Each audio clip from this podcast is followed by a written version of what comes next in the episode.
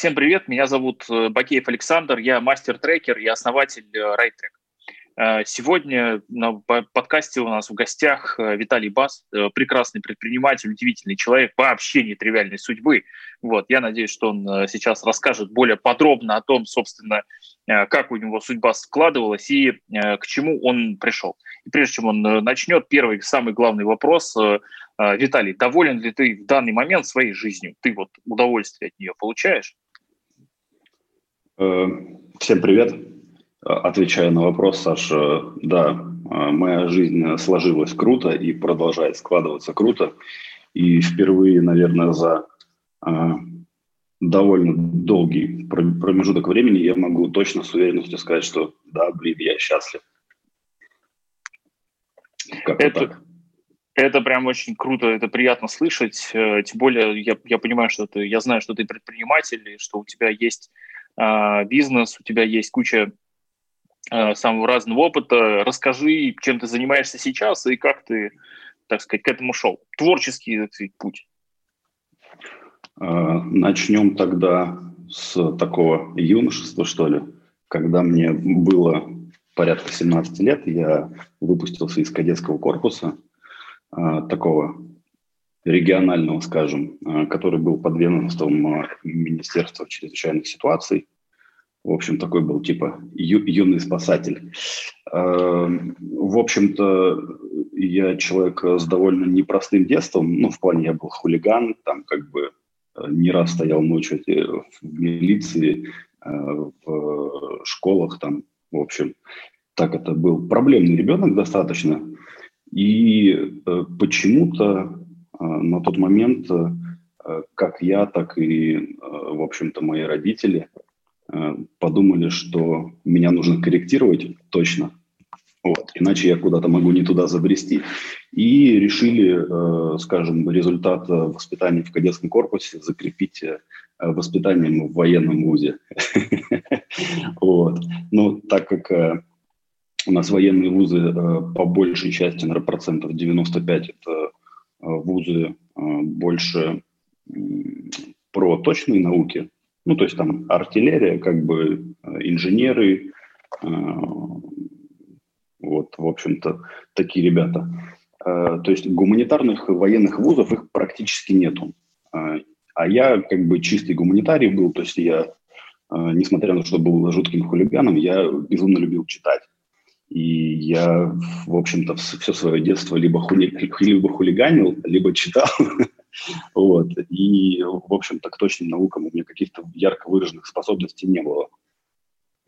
И поэтому э, после недолгих поисков, э, там, по знакомым, э, как это, по сарафанному радио, то, что ну, тогда в интернете еще в те годы э, не было какой-то такой исчерпывающей информации. Это, то есть сейчас практически все обо всем можно найти. Тогда надо было искать по знакомым. Вот. Э, нашли военный университет Министерства обороны. Он как раз имел в своем составе практически все гуманитарные специальности, которые можно было придумать в армии. И было принято решение поступать на военного психолога или военного социолога, я сейчас уже не вспомню. В общем, это не сбылось, так это спойлер небольшой. Э, потом был очень э, длительный э, этап, довольно сложный, это вот само поступление, там всякие эти комиссии, там квоты и так далее. И я, в общем, приезжаю на вступительные испытания уже в Московскую область на полигон – и узнаю, что военные психологи или военные социологи как факультет упразднены, то есть их нету больше. И ко мне подходит э, один подполковник, ну, местный замполит одного из факультетов, э, и говорит, э, так, ты типа один из неприкаянных, вот, пойдем со мной. Спрашивают там, ну, кто я, что я, какие у меня там результаты по ЕГЭ, там, насколько я хорошо знаю английский язык. Вот, и говорит, ну, типа, пойдешь, в общем, на факультет разведки и иностранных языков. А я такой, ок, звучит неплохо. вот. Так я, в общем, поступил э, в один из самых реально элитных э, э, вузов России, в принципе, уж точно самый крутой военный вуз в России, и получил шикарное, я считаю, образование. бюджетное, очень такое дисциплинирующее. И основное, наверное, основное преимущество военного образования в том, что оно, ты от него никуда не денешься. Ну, в смысле, если в расписании написано немецкий язык, потом английский язык, то ты будешь сидеть немецкий язык, потом английский язык, потом политологию там или что-то э, прочее. Ну, то есть как бы нельзя прогулять пары, вот, нельзя плохо учиться, потому что когда мы поступили, буквально через полгода Минобр э, принял приказ о том, что курсанты военных вузов не имеют права на пересдачу. То есть ты завалил зачет, ты отчислен, ты завалил экзамен, ты отчислен. Вот. Ну, то есть такая учеба без права на ошибку. Поэтому приходилось учиться, и приходилось учиться как минимум удовлетворительно. Вот. За что, конечно, скажем, я очень благодарен своей судьбе, вот, что мне повезло, что меня так это э, поставили в условия, в которых проще выполнить, чем не выполнить. В общем-то. Э, потом, ну, собственно, как любой выпускник военного вуза, я, будучи лейтенантом, распределился на довольно-таки неплохую должность, э, я бы даже сказал, на очень хорошую. Вот я сейчас уже так это рефлексирую. Должность была майорская, я был лейтенантом. Это вообще был по большей части эксперимент такой. А, ну, я, конечно, много не могу об этом рассказывать э, на публику, потому что там многие вещи до сих пор еще засекречены, да и я, собственно, еще, Ой, еще, да.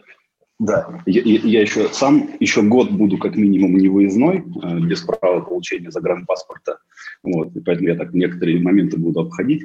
Э, в общем, я служил, мне все нравилось, все было круто. Я даже в какой-то момент меня пригласили поступить в военно-дипломатическую академию. Э, я в нее поступил с прекрасными результатами, то есть вступительные испытания вообще были пройдены на ура потому что иностранные языки на тот момент я еще не забыл, вот, а уровень физической подготовки был феноменальный, потому что за него очень хорошо доплачивали. Ну, то есть, типа, если ты спортсмен, и ты можешь это подтвердить на деле два раза в год, э, то к стандартному окладу, ну, тысяч двадцать пять ты получишь точно, плюсом. То есть, ну, люди в регионах получают зарплаты там по 15-20 тысяч, а тут за свою физическую подготовку получаешь плюсом 25. Ну, это же прекрасно, это же просто шедевр. А, такой мотивации э, к спорту в армии не было никогда. Вот, это просто феноменальная штука. Вот. Э, ну и, в общем, с моим поступлением в ВДА э, меня распределили на очень такой неприятный, неприятное направление работы и дали мне учить китайский язык. А я еще по своему вузу помню, что я не слышу тональности, и ну, мне нельзя учить китайский язык, это будет просто бесполезно. Ну а там типа такой подход, то есть если в военном университете подход к изучению языков профессиональный, то в военно-дипломатической академии подход э, советский, типа, сказали, будешь учить и выучишь. И я такой, ок, ребята, видимо, нам с вами не по пути. Ну и что-то там, знаешь, э, был определенный личностный кризис, там депрессия какая-то. Ну, в общем, я а, принял решение, что я буду увольняться. А, хотя, скажем, человеку из той конторы и с таким послужным списком а, уволиться было крайне непросто. Ну, то есть меня реально не отпускали мне говорили, давай мы там вот тут сейчас что-то подкрутим, туда отправим тебя туда, мы там тебе такие-то плюшки дадим. Я говорю, не, ребят, ну, решение принято, как бы окончательно, бесповоротно. И после вот этого решительного э, шага я официально уволился только через два с половиной года. То есть два с половиной года я, э, ну, чего со мной только не происходило в армии, вот, но я уже по факту просто ходил э, и э, наступал себе, скажем, на ноги, мягко говоря. Ну, при этом какую-то минимальную зарплату получал, вот, ну, я просто реально ждал и чуть ли не провоцировал людей, чтобы меня уволили. Я, то есть, говорил в открытую, говорю, ребят, я служить не буду, ну, то есть, как бы, я понятно, что я приеду к 8 утра, встану в строй, чтобы вы на, на меня уголовное дело не завели там об уклонении от военной службы. Но я говорю, я не буду служить. Ну, сможете со мной что хотите делать. Там, режьте, пилите. Вот. А, И... Можно я уточню, да, а да, дальше-то да. что было? Через два с половиной года это закончилось. Закончился контракт, ты не поверишь. Да. Э, просто они меня так и не уволили. То есть э, я просто не продлил десятилетний контракт, и поэтому, э, ну, естественно, по всем канонам кадровой работы мне как бы ко мне пришли, сказали, Виталий Игоревич, ну как, не, Виталий, не, не так. Это, э, это когда я, скажем, на первых местах так ко мне обращались. Там это уже была танковая дивизия, там уже это было, э, капитан, ты будешь контракт продлевать? Я говорю, да не в страшном сне, что вы, побойтесь Бога. Все понятно. А, ну, в общем-то, я не продлеваю контракты, через полгода меня увольняют а, по прекрасной статье, ну, то есть я заключил десятилетний контракт, я его выполнил, вот, все. Я как это, Добби получил носок, вот, Добби стал свободен, и получается в 2018 году, да, ну, не так давно на самом деле, вот, в 2018 году я официально был уволен. Ну, понятно, что я уже к тому времени там начал как-то пытаться альтернативными способами зарабатывать деньги, а, чтобы, скажем, обеспечить своей семье а, как минимум беспроблемное существование. Вот, я уже начал двигаться в сторону бизнеса. И у меня был партнер, он тоже э, военный, он, конечно, постарше. Он на тот момент был майором, ну, так, такой переходивший майор. Он уже был бы подполковником, если бы хотел. В общем, он открыл один медцентр. Я как-то туда в качестве управляющего влился. Мы стали работать, я начал развивать направление спортивной медицины, там, традиционной монгольской медицины, ну, предрейсовых медосмотров тех же самых, так э, просто чисто в качестве чисто коммерческого направления. Вот, потом мы открыли еще один медцентр. Вот, э, потом я, кстати, познакомился с тобой в этот период. Э, я попал на первую ступень, ну, инструменты трекинга, собственно. Я не помню, правда, как это тогда все называлось, но не суть важно. В общем, первая ступень – Э, твоего замечательного продукта. И это как-то, ну, это реально меня зажгло. Я вот даже сейчас это все вспоминаю, я до сих пор э, вспоминаю как бы это с такой э, светлой, э, как со, с таким светлым настроением. Я просто тебе говорю, Сань, спасибо вот, за то, что ты делаешь такую штуку. Вот. Она реально способна э, людей вытаскивать из состояния стагнации, Э, и позволяет им делать квантовые скачки. Ну, то есть, типа, пришел, у тебя там какие-то проблемы, пришел Саша Бакеев, э, просто э, разверзнул тебя, вытащил оттуда все внутренности, засунул в миксер, потом залил обратно. Вот. Ну, то есть, как бы решительно ничего не изменилось, вот, но образ мышления меняется шедеврально. Вот. И как раз вот это побудило меня к какому-то такому реально росту э, и деловому, и личностному. Ну, то есть я до этого рассматривал бизнес. Э, я даже не думал, что бывает, в принципе, бизнес какой-то большой. Я думал, что бизнес – это типа такое ремесленничество больше. Ну, типа, у тебя есть там маленькая какая-то организация, ты там свои там, ну, миллион, два, три имеешь, э, все прекрасно, ну, ты как бы уже живешь лучше, чем 99% населения планеты, вот, и, в общем-то, можно вполне быть счастливым, но не, человеческий мозг – это же такая, э, в общем-то, э, противная сволочь, которая не, не, не даст тебе комфортно стагнировать. Так не бывает. Ну, то есть, э, если ты остановился, то ты начал деградировать. Вот.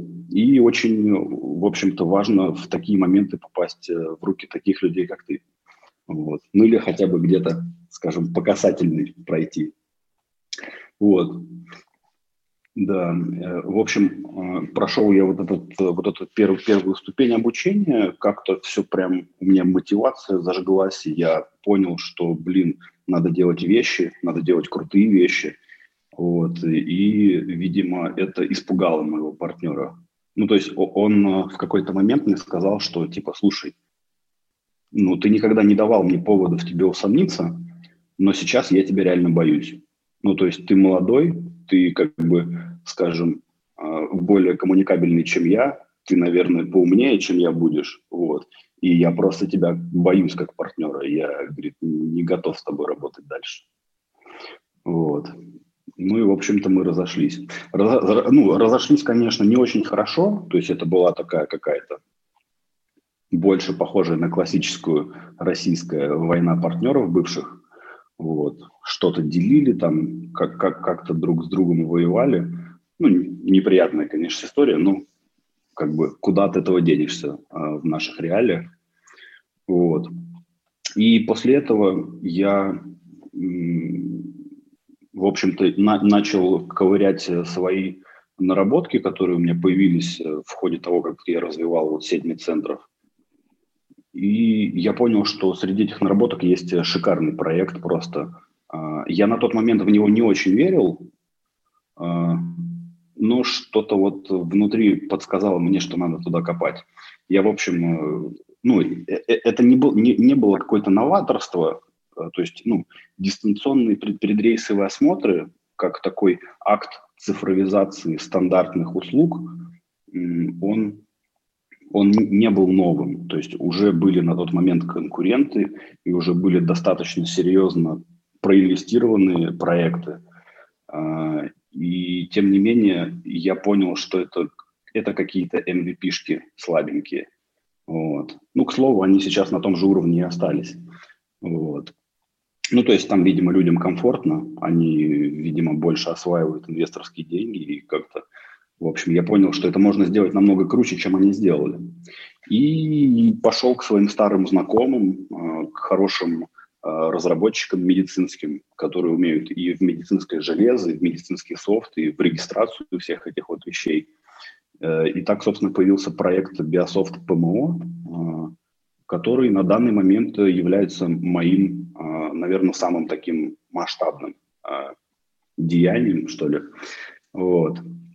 Э, в какой-то степени там есть чем гордиться. В общем-то, я э, вообще абсолютно на лайте ворвался, э, просто со собрал э, команду, ну как, не то чтобы собрал, добавил в нее недостающих людей, э, круто их приободрил, замотивировал, привлек инвестиции, тоже, ну, я просто видел, как люди привлекают инвестиции в, в свои проекты. Э, мне их жалко реально. Ну, то есть это тяжелый труд зачастую бывает, особенно когда это твой первый опыт. Ну, блин, слава богу, что меня это обошло, что я свои как бы э, первые масштабные инвестиции привлек вот так вот, ну, типа просто реально продал э, человеку идею. Благодаря чему тебе это удалось, как ты думаешь? Ну, сейчас, смотря уже назад, можно же как-то к этому да, отнестись, оценить. Ты знаешь, я тоже рефлексировал по этому поводу. Э, я думаю, что первое, что тут сыграло, э, это то, что я сам поверил на тот момент уже в проект. Я, ну, как бы, у меня была реально такая уверенность, что если приложить э, в необходимых точках необходимые усилия, это прям вспыхнет вообще, это будет ракета, uh-huh. пуш, пушка-гонка. И благодаря тому, что я верил э, в сам проект, я его очень круто продавал. То есть я тогда, ну вот от момента, как мы сказали, все, мы привлекаем инвестиции в таком-то количестве под такие-то примерные условия, э, до момента привлечения инвестиций прошло где-то месяца четыре из которых последний месяц это уже было вот конкретное погружение инвестора в проект. Mm-hmm. Вот. Ну, то есть уже непосредственное общение с ним. И тут больше всего сыграло то, что вот я верил в проект, э, и я эту веру передал, в общем-то, нашему инвестору. Он тоже в это все дело поверил, и вот так вот э, абсолютно легко э, мы получили такие, скажем, ну, относительно э, как это модно говорить. Вот, и, ну, блин, э, э, э, это был приятный опыт. Э, реально приятный, потому что, вот еще раз повторюсь, я иногда там присутствую на разных э, э, пич-сессиях, блин, и я просто представляю себя на месте людей, которые пичат проекты, и когда их вот туда тыкают, а какой у вас там LTV, а какая у вас там модель этого, того, а что у вас там с маркетингом? И думаю, господи, как хорошо, что у меня этого не было.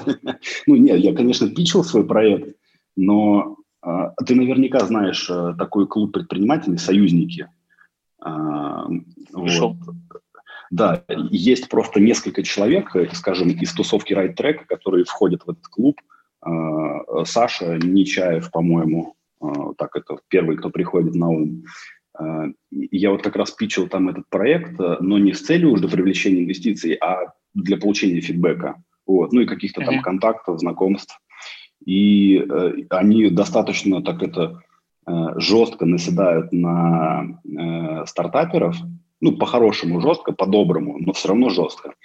И в какой-то момент ведущий мне говорит, блин, Виталий, слушай, у тебя слишком хороший проект, расскажи, что не так. ну, типа, все, что ты сейчас нам изложил, это, блин, просто слишком круто, чтобы быть правдой. Я говорю, блин, ребят, ну, извините, как есть. вот. Чему вы в итоге пришли, ну, не в итоге, скорее, неправильное слово, ну, вот в данный момент, да, потому что сейчас, вот начало 2021 года, конец января, впереди mm-hmm. прекрасный 21 позади восхитительный 20 я с другими эпитетами не, не могу как-то это. Вот. А, и мне поэтому любопытно, собственно, к чему вы сейчас, вот, в какой точке вы сейчас? А, ты знаешь, э, э, может быть, это прозвучит немножко грустно со стороны, вот, но э, я на данный момент выхожу из проекта. Это, скажем, происходит ну, ненасильственным путем, как это часто бывает. Мы, я, ну, я просто в конце прошлого года, когда представил свою концепцию развития, именно стратегического mm-hmm. такого, а, понял, что, блин, мы слишком по-разному мыслим. Ну, типа, мы вообще не сойдемся как бы во мнении, а учитывая то, что э, я был SEO как бы проекта, и вся операционка была на мне. Ну, я, я так не умею, э, когда а, ты типа отвечаешь за все, вот, и в итоге спрашивают с тебя, mm-hmm вот. Но при этом у тебя изначально такие рекомендации, которые проигрышные для тебя.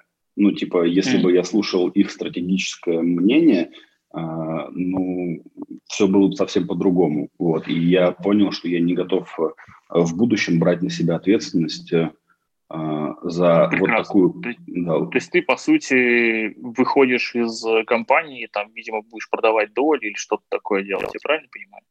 Да, ну, в общем-то, юридические моменты уже все утрясены. Вот, э, я точно вышел из операционной работы. Э, я, э, скорее всего, ну, сейчас мы по этому поводу еще тоже думаем, как поступить. Я либо получаю еще какие-то плюшки и прям вот, ну, как на духу выворачиваю все свои наработки, потому что, ну, многие вещи, они только здесь, как это часто бывает, когда ты сидишь в операционке. Ну, да.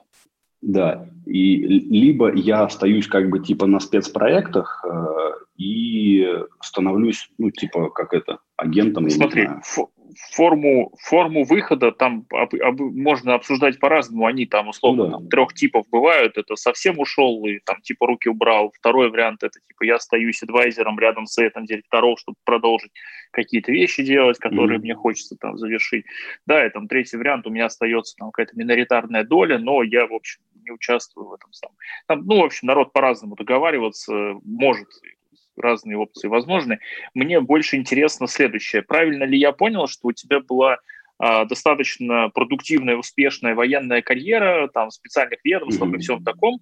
После этого ты начал заниматься предпринимательством, а, построил какую-то компанию, привлек в нее инвестиции, и сейчас ты находишься на стадии экзита из, собственно, этой компании. Да, да, То есть ты э, довольно, э, так, как сказать, построил первую карьеру, эта карьера была, значит, э, военного, потом ты, ну, условно, силовые ведомства. Потом ты построил вторую карьеру, которая, значит, предпринимательская, тоже уже там сколько-то лет идет. И мне mm-hmm. любопытно, собственно, какая будет следующая твоя карьера? Или ты, э, что, что ты вот для себя дальше видишь? А, буквально вчера была довольно знаковая встреча. А, то есть, э, когда в конце прошлого года народ начал потихонечку из моих знакомых узнавать, что я, скорее всего, буду выходить, вот, на меня начали нападать, реально нападать. Вот, типа, блин, побежали туда, побежали сюда, посмотри вот этот проект, а вот нам вот тут надо, надо, надо помощь твоя нужна. И я, короче, понял, что, блин, мне реально есть чего выбрать. И, в общем-то, я уже э, отсек много вещей, которые, ну, не то чтобы они плохие, просто э, они мне не настолько интересны, как вот две. А, первое – это 3D-печать э, органов и тканей органическими чернилами. Ну, то есть, типа, когда э, человек получает 70% ожога, он может э, скончаться за считанные там десятки часов от потери лимфы. Его надо закрыть. Но чтобы его закрыть органикой, эта органика должна прижиться. И ну, это вот такая фантазия, это реально прототип. Сейчас он существует только вот в нескольких там сотнях голов по всему миру. А, смысл какой? Мы берем образец ДНК, и на основе этого образца ДНК распечатываем для него верхний слой эпидермиса, чтобы закрыть, ну, то есть ему оказать такую уже помощь, которая позволит сохранить жизнь. Вот. Рынок очень интересный. Для меня это реально терра инкогнито, но почему-то всегда меня такие вещи цепляли. Ну, типа, когда ты вообще ничего не понимаешь, а, ты в итоге можешь ворваться и с незамыленным взглядом а, что-то крутое собрать. Вот. Просто надо вовремя привлекать э, внешние компетенции, какую-то экспертизу, ну, чтобы не делать грубых ошибок э, технологических. Вот, это первый проект, который мне очень интересен. А второй проект, э, ну, я, я не буду рассказывать, как он ко мне при, приплыл, вот, ну, довольно тоже комичная ситуация. В общем, это аграрка, как ни странно, она меня никогда не интересовала, честно скажу. А, я к ней не имею никакого отношения, но а, ребята, у которых есть крутой продукт, это бактериальные удобрения. То есть у нас есть несколько видов удобрений. В принципе, а, из них самые популярные, пожалуй, это минеральные, но у них есть очень большой побочный эффект. Они выжигают почву. Ну, типа ты 2-3 сезона обрабатываешь минеральным удобрением, а на третий, четвертый сезон у тебя э, почва просто мертвая. Вот. Так очень любят делать китайцы на наших землях. То есть у себя они это не применяют, а вот у нас вот только в путь. Э, они, э, им же нельзя покупать здесь землю вот напрямую. Они ищут э, инвестиционные проекты, где у людей есть земля. Ну, то есть они могут позиционировать это как склады, там какие-то производственные мощности, но им похрен, им нужна земля. Вот. И, то есть они таким образом эксплуатируют нашу почву. Ну, типа, вложились в какой-то проект, э, снесли все, что мешает, э, засадили, удобрили, увезли к себе – там год, два, три, потом поняли, что все, земля мертвая, до свидания, как бы мы умываем руки. Вот. И, в общем-то, э, альтернативой вот, этой, вот этому минеральному удобрению является бактериальное удобрение, которое, как ни странно, сейчас мало кто делает. Ну, в смысле, именно такого вообще никто не делает. Вот. Ну, как бактериальное удобрение, как класс, у нас очень слабо представлены. А, хотя это шикарная вещь. Я тут нынче заказал себе Growbox а, для, скажем, интеллигентной аудитории поясню, Growbox – это такая штука, которую обычно используют травокуры, которые марихуану у себя дома выращивают. вот. Они бывают всякие типа в виде стелса, это когда системный блок от компьютера, вот, там ключик такой, ты раз открываешь, а у тебя там ферма как бы по выращиванию марихуаны Вот. Я себе заказал подобный Growbox для того, чтобы э, провести самостоятельное масштабное тестирование э, вот этого продукта, э, потому что вот я ребятам предложил снять таймлапсы, как в сравнении растут те или иные культуры с добавлением удобрений и без него. Результат шикарный, там разница процентов 60 в скорости роста. Я хочу это проверить самостоятельно, чтобы с этими вещами уже бежать э, к людям, которым это может быть интересно.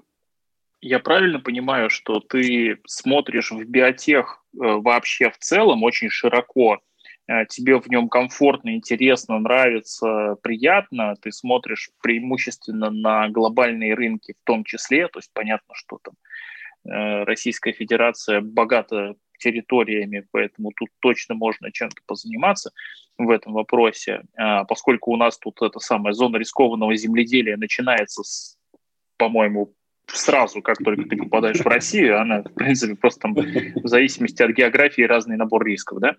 Вот. А, и у меня в связи с этим вопрос, правильно ли я понял, что твой следующий вектор развития – это все-таки предпринимательская карьера какая-то?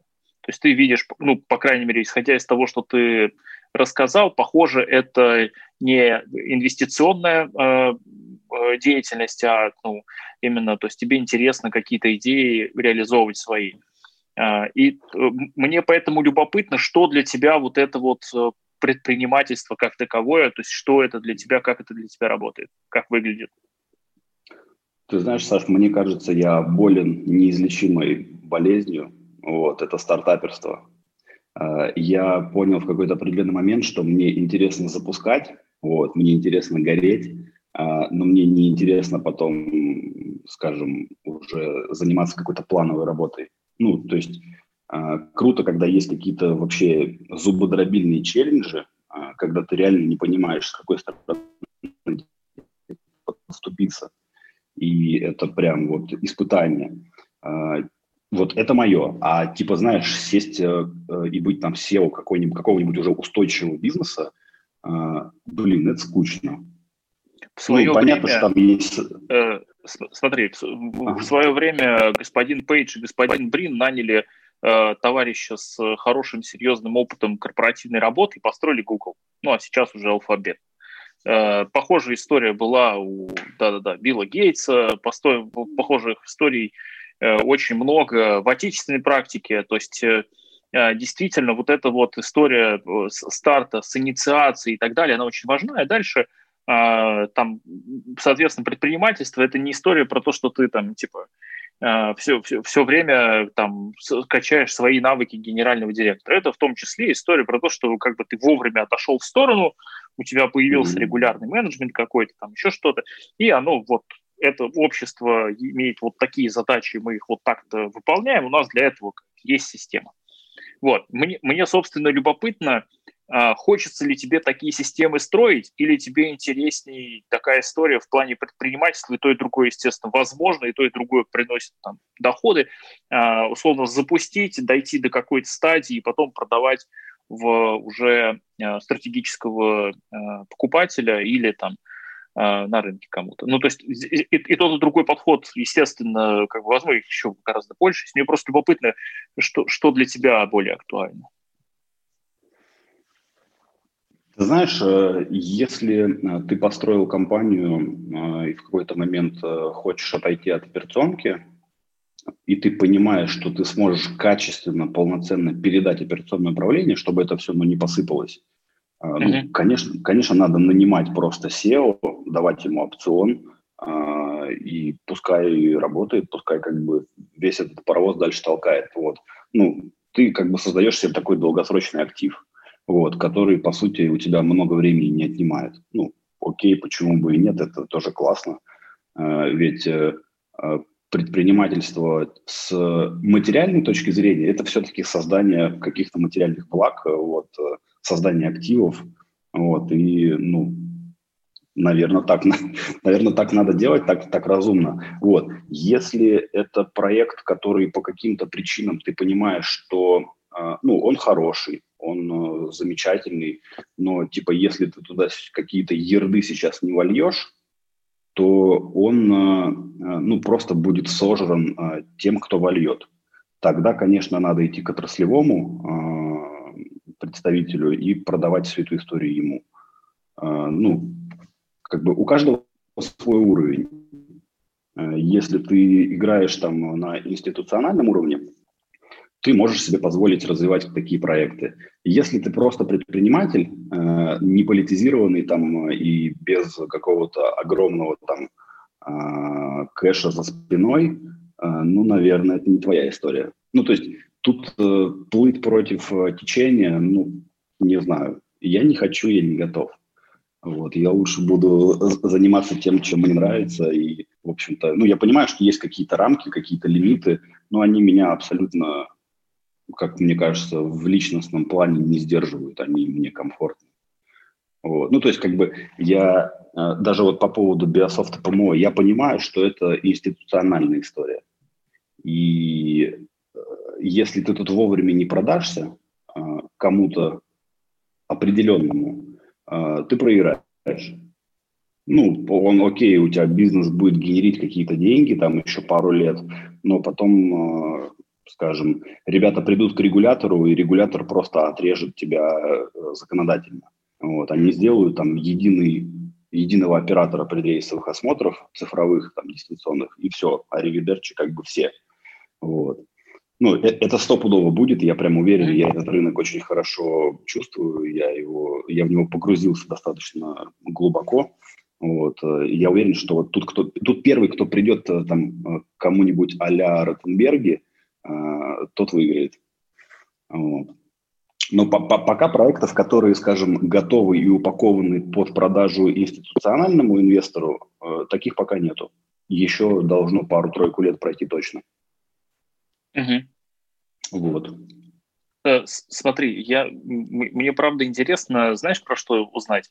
Ты упомянул про такую штуку, которая про злоупотребительные челленджи. Угу. И мне Э, как человек, который знаком с зуботромительными челленджами с самых разных сторон, ну, э, исходя из биографии, которую ты написал, вот, э, бурной юности, я бы так это назвал, да, мне любопытно, собственно, благодаря чему, как ты думаешь, вот какие у тебя есть инструменты или качества, да, которые тебе помогают эти самые зуботробительные челленджи реально, как сказать, разрешать, да, как ты их разруливать? Э, инструменты или э, какие-то там скиллы, со, ну, софт-скиллы, там, черты личности? И то, и другое. И то, Неважно, и другое. Да, да все Слушай, вместе прям. Э, в первую очередь, э, я, я считаю, что самое важное реально э, это коммуникация. Ну, то есть вот как когда люди э, тыкают пальцем в Васю, который абсолютно тупой, у него там три класса образования, но он как бы предприниматель, вот, а ты работник по найму. Вот обычно у Васи просто хорошо получается общаться с людьми и договариваться. Вот. Пускай он туп, тупой и сам как бы в принципе а, своей головой или руками ничего не может делать, но Вася ходит и договаривается, он а, как бы э, качает нетворк, э, э, осуществляет коммуникацию между с представителями все, всего своего круга общения. Вот. И я, я как бы и раньше, в принципе, это осознавал достаточно явно. Сейчас я понимаю, что коммуникация – это вообще наше все. Ну, типа, если ты не умеешь коммуницировать, ты даже внутри э, с партнерами не договоришься.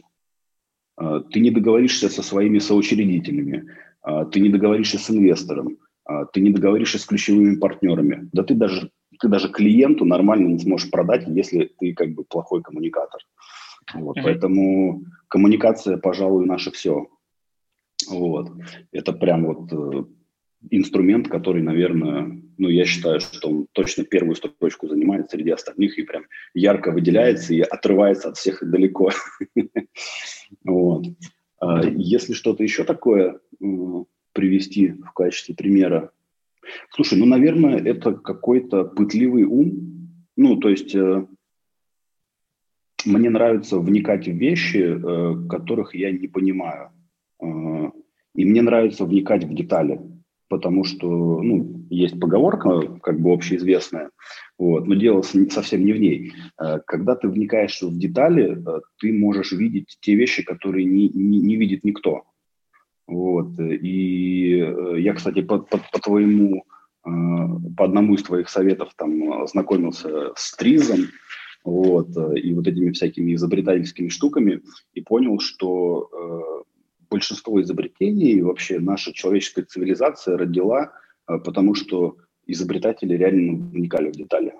То есть там есть абсолютно простейшие, очевидные вещи, вот, но их нужно было увидеть. Вот. И вот тебе вот эти вот вещи, а, казалось бы, там, про которые говорят гениальные и просто, чтобы ты их видел, э, тебе нужно погружаться. Тебе нужно погружаться, и, возможно, ты там много там, часов, дней там, потратишь на какие-то бесполезные там, изыскания, вот. но ты все равно периодически будешь находить э, такие вот алмазы, вот, инсайты получать, которые будут потом в общем-то, делать тебе погоду.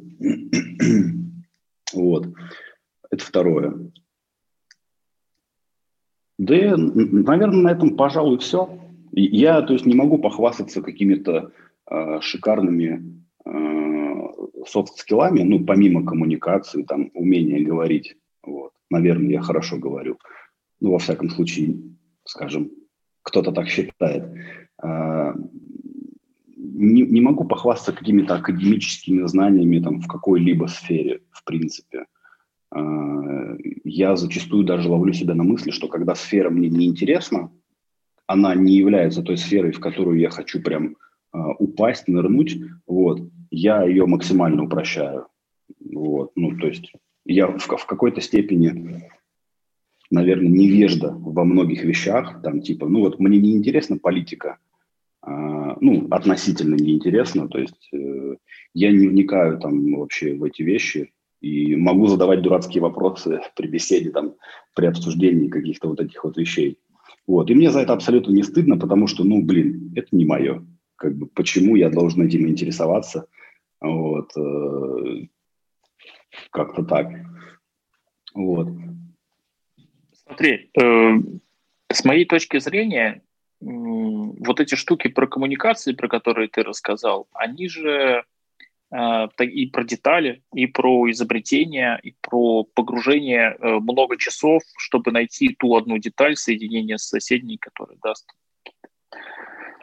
интересные, интересные результаты и новые изобретения, возможно. И это все прекрасные примеры, собственно, знаешь, как это, составляющие большую картину, благодаря чему тебе удаются вот эти Э, зуботробительные челленджи, их разрешать.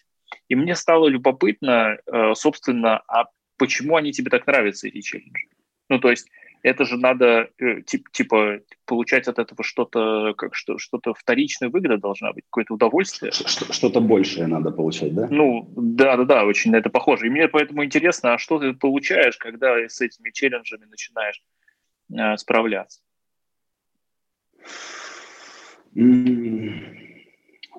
Я получаю э, тонус жизненный. То есть я вообще товарищ сам по себе, э, я не знаю, это последствия там какого-то, ну там, детского периода, вот, может быть, там что-то было не так построено, или это последствия того, что я долго жил внутри военной системы, э, которая, ну, она очень такая лимитированная, ограниченная, то есть ты как бы по факту живешь как в клетке.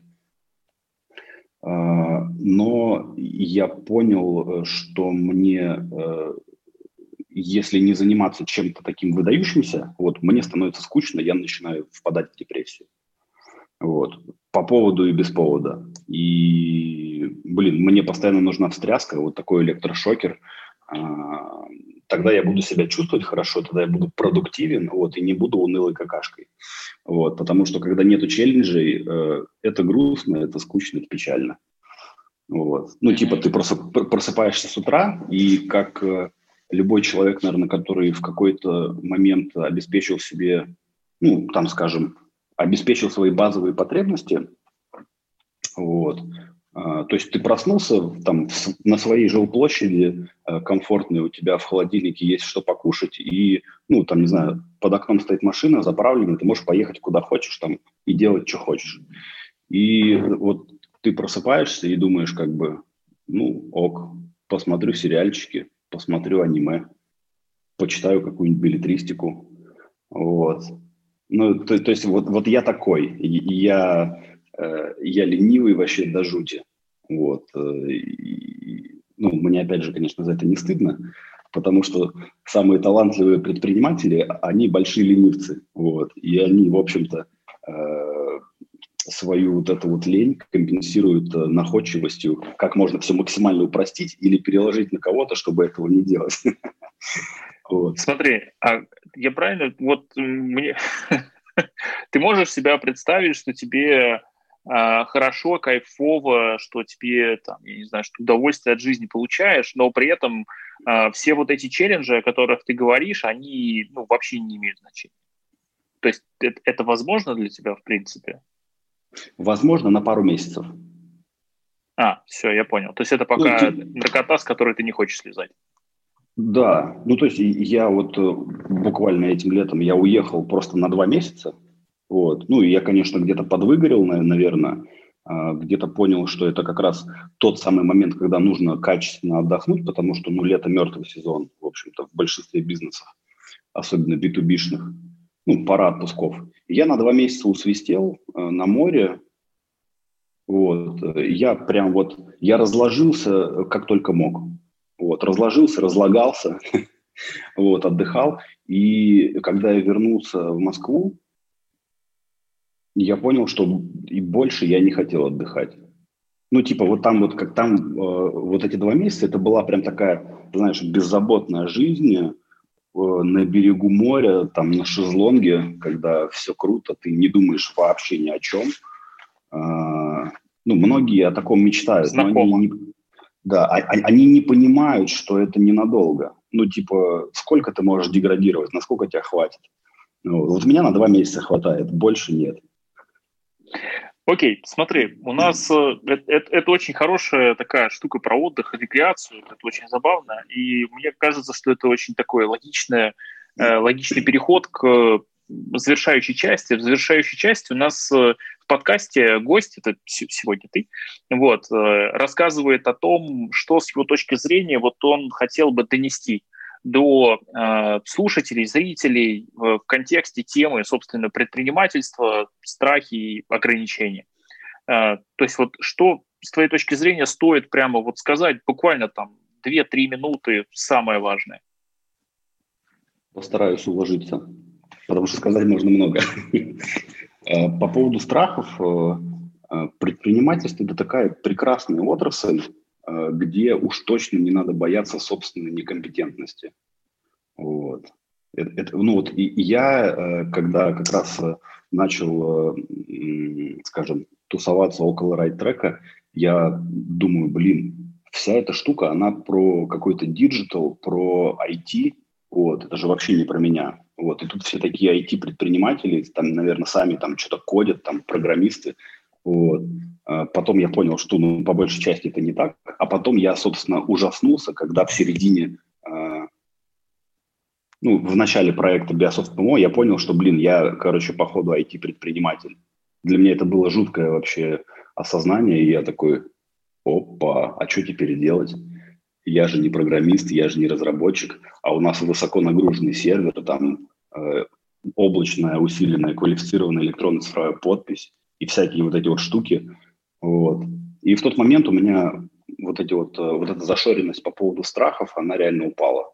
Я понял, что, ну, типа, предприниматель – это вообще не про, не про ключевые компетенции, как минимум.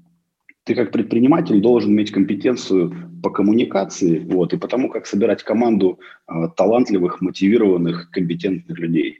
Вот, от тебя, в общем-то, по большей части ничего не требуется. Э, ну, то есть ты собрал, а потом держи так, чтобы людям было комфортно и приятно работать и творить. Вот. Вот, это касательно страхов. Вот. Э, а так, в принципе, по ограничениям, да нет никаких ограничений. Ну, на, надо понимать, э, во имя чего ты все это делаешь, ради чего большего. Ну, типа, если ты хочешь там э, яхту, как у Тинькова, вот, ну, а что ты готов, э, скажем, положить, что ты готов поставить на карту э, ради того, чтобы получить такую яхту? Действительно ли она тебе так нужна?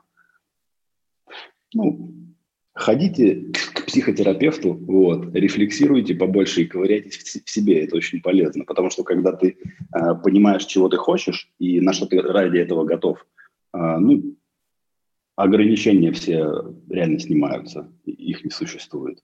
Ну, типа, есть ограничения там э, какие-то, скажем, фундаментальные, ну, типа, ну вот невозможно придумать там, э, я даже не знаю, невозможно придумать компьютер, э, который, ну, типа будет взаимодействовать, э, там, с которым ты будешь взаимодействовать за счет того, что там, ну, как-то ментально, вот. Но даже, даже сейчас это вот можно было бы сказать лет 20 назад, а сейчас, оказывается, ребята таким занимаются. Ну, типа, наверное, это не ограничение. Ну, то есть, возможно, все, вопрос только когда и в каких условиях. Вот, и если уж ты на что-то настроился, ну, ищи условия, сопоставляй, как бы ставь свой проект в такие условия, чтобы он развивался и добивался э, в первую очередь твоих целей. Потому что, ну, типа, ты же предприниматель, ты, ты же ради чего-то придумал этот проект. Э, надо, чтобы, скажем, твои интересы блюлись в первую очередь. Да, в общем-то, мне больше сказать нечего. Вот, потому что, ну, какие-то заумные вещи рассказывать, какой смысл? Тем более, Смотри, аудитория у тебя далеко, очень... далеко не самая, скажем так, глупая. Э, это правда. Народ, который нас смотрит и слушает, это все-таки достаточно взрослые люди, э, каким-то образом уже сложившие себя и свою жизнь. Вот, хотя некоторые из них весьма молоды при этом.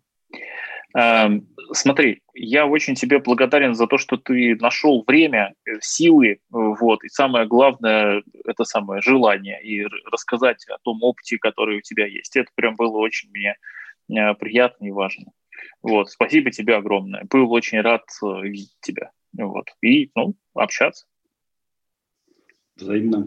Было приятно обсудить свой личный опыт. Это всегда полезно. Ну, это еще ты меня этому научил. Да, был такой. Благодарю и до новых встреч. Надеюсь снова тебя увидеть скоро. Пока. Все, Саша. Пока-пока.